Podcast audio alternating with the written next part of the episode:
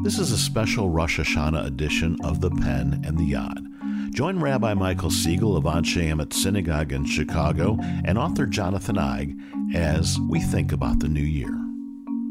Hi, Jonathan. Hi, Rabbi. Are you much of a science person? Uh, it was not my strength in school. Um, so I'd have to say no, not as bad as math, but uh, definitely not something I'm uh, strong in.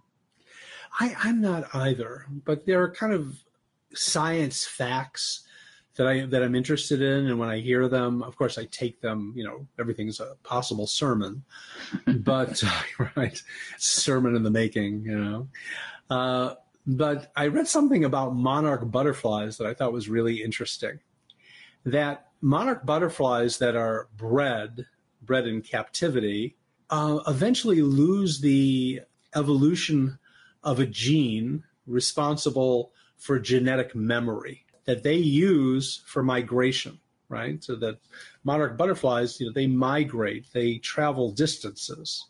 And so at the end of the day, without an understanding of their past, the butterflies kind of go through this trauma and they lose the ability to even go forward. So this notion of this gene that uh, that's that's within the butterfly for genetic memory is is a really powerful thing.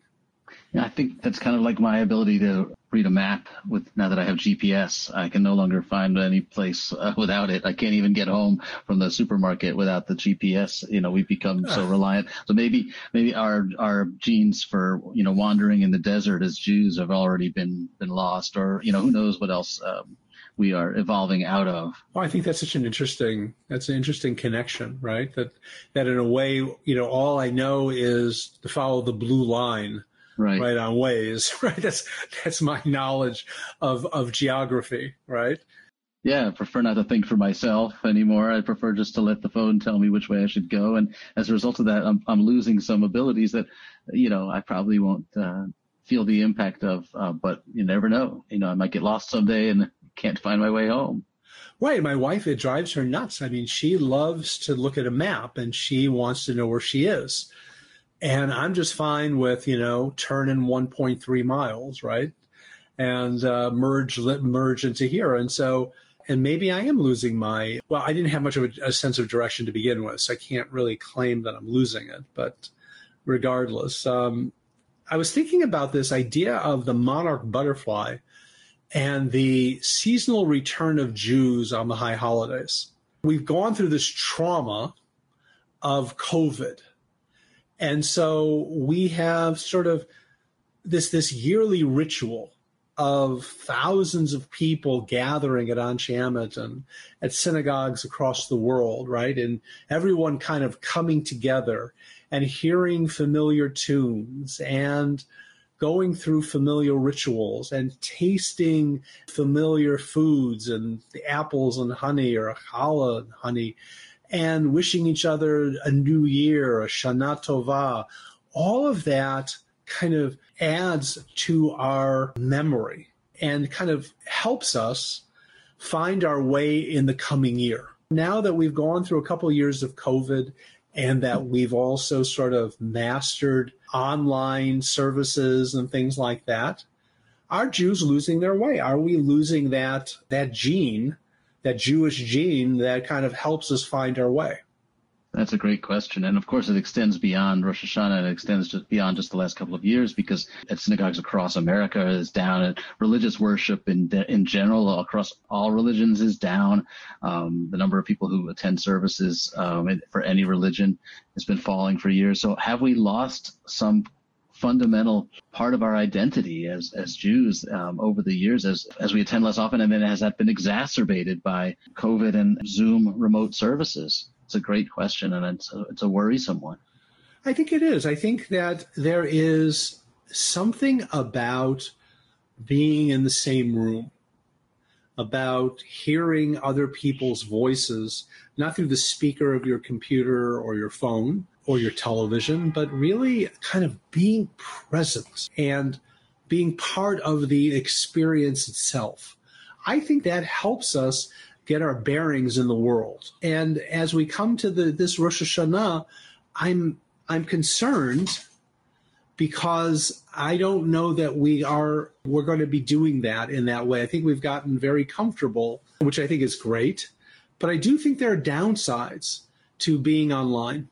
Well, there's no question about that. And you and I find ourselves talking about that in a lot of different ways um, when it comes to just being a part of a family, you know, and seeing each other remotely more often because we've gotten used to FaceTiming and Zooming. Um, when it comes to being in an office place and sharing a sense of responsibility with your coworkers, how is that diminished by all the online meetings and not just seeing each other around the office and being able to look and see when one of your coworkers looks like they're having a bad day uh, or having empathy for the boss um, because you actually see that boss as a human being as opposed to an occasional face on on your computer screen.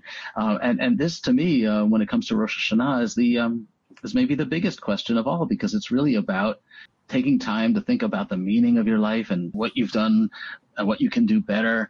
Uh, these are the big questions. And if, and if you're not doing those as well, if you're not doing those as intimately, and if you're not feeling like a part of a community where these things matter to all of us together, um, you, I don't know. I don't know what we're losing, but I think it, the potential that we're losing a lot. Well, I, I would I would say a couple of things. First of all, I think there's a certain irony to the fact that we're talking about the importance of actually sitting in the same room, but for the last couple of years, you and I haven't been cr- creating these podcasts in the same room. Oh, don't tell people that. and we don't even I, do it on Zoom. We don't see each other. I can't actually read your face. I don't even know if you're reading your emails right now. Who knows what's going on on the other side of this? Yeah, right. But the bottom line is, is that when we used to do it in my study back in the day, I mean, it was a very different experience.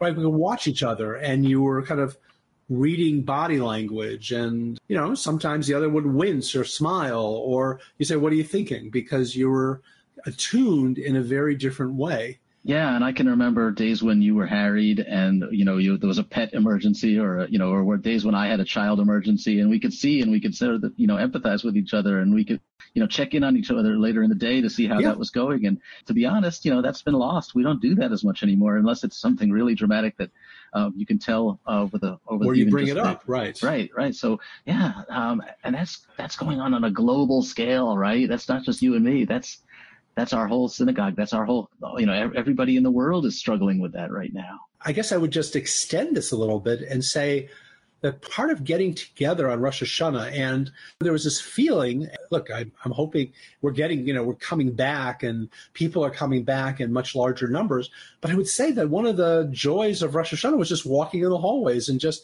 seeing people and kind of this buzz, and you know, there's a vibe in the building. And I think that one of the traps that we live with is that it's easy to start to say, hey, you know what? It's about all about me. What kind of work do I need to do? Right? What's going to make me happier in a year to come and those around me? But one of the ideas that is conveyed, communicated when we are together, just uh, by by our presence next to each other, is that it's not just about you; it's about the community. It's about the fact that you are part of something else. And so we're saying Avinu Malkeinu, our Father, our King. We, us, we have stood here before. We are the descendants of Abraham. And the fact that we're saying it and hearing it in real time makes a difference. It makes a difference. And, you know, like that monarch butterfly that sort of loses its bearings because that genetic piece of it isn't being developed on a yearly basis you know, I wonder what's going to happen to our own kind of radar of Jewishness, right? This kind of connectivity that makes the ingathering of Jews an important issue. I couldn't agree with you more. I mean, I could imagine a moment where, you know, we attend the services online and we fill out surveys online and we check all these boxes to say that we've atoned for these sins and those sins and you know you, you e-sign them all and you feel complete because you've done it all on your own and you've done it responsibly but if you're not sharing it with the community and you don't feel like you're, uh, you know, and I agree with you so strongly, you know, about the, the, the, joy of seeing your friends and reconnecting with people who maybe you haven't seen in a while. But if you're not feeling that, that spirit, what are you losing? So much. Right. And we even, ha- we haven't actually even touched on the whole difference in how we actually physically greet people. This idea of hugging people, of wearing a mask. Do I shake your hand? How do I relate to you? in this sort of COVID or post COVID or extension of COVID era? Like, how do I actually connect with you? And when I don't hug you or kind of just don't shake your hand, but sort of bow to acknowledge you, if that's what you do, it's what you choose to do, how does that affect us? How does that form of communication impact our relationships? Things have changed dramatically.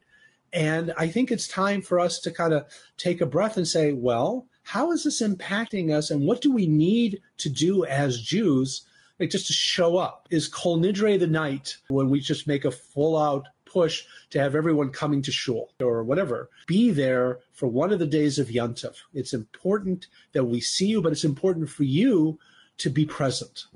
Yeah, and I think that it's um, really interesting because, like the monarch butterfly and like our GPS use, we don't know and we won't know for a long time. We may not know in our lifetimes all of the impacts, all of the the ways this is affecting right. us. So what can we do? We can keep acting. We can keep doing the things that we know are important because we don't know what the, all the negative consequences are going to be. So we, I think we have to fight back against it even at every moment just to cling to the things that we know are important to us. I agree. I agree. But I want to, I want to come back to your, your analogy with GPS and kind of speak about it as GPS because if you think about it for a minute, the way you were describing it, and I was certainly agreeing because I do the same thing, is that the experience of following a map is very different than it was, right? When you would sit with a map and you would plot out how you were going to go. In the old days, we would use those AAA TripTiks and you would open it up and you would see, learn something about the community you were driving through. You were experiencing something. You were on the road, but you were looking at the sites and why is this town famous and what are they famous for and what do they do? And today it's right turn, left turn. And in a way, coming to shul, being part of it all, right? No matter how well we do our online services, and we're thrilled that people enjoy them and then want to make use of them, it doesn't really take the place of actually being physically present and because it's that it's that map. I'm looking at the scenery. I'm look who's here. Oh i haven't seen that person. Oh that seat is empty. Oh gosh i wonder what happened to that person who was getting old over the years. It's just great to be together. That that kind of feeling where we're all part of something and sensing it. That's also part of that GPS system that makes the high holidays special. And i think gives jews a sense of direction as they go into a new year. And I would also point out that, you know, one of the great things about traveling without GPS is that you sometimes get lost. And you sometimes walk, come across things that you weren't planning to or not, didn't even want to see. And those come out, those turn out to be some of the most meaningful experiences too, because you're open to surprise. You're open to changes in the plan. And uh, that's an important part of life that we can lose sometimes too if we if we have everything programmed for us and if we don't show up and just see what happens when we get there. Right, the possibility of serendipity. I love that. All right. Well, Jonathan, I wish you yes. and your family and all of our listeners um, a Shana Tova Umituka, a very happy, sweet New Year. Same to you.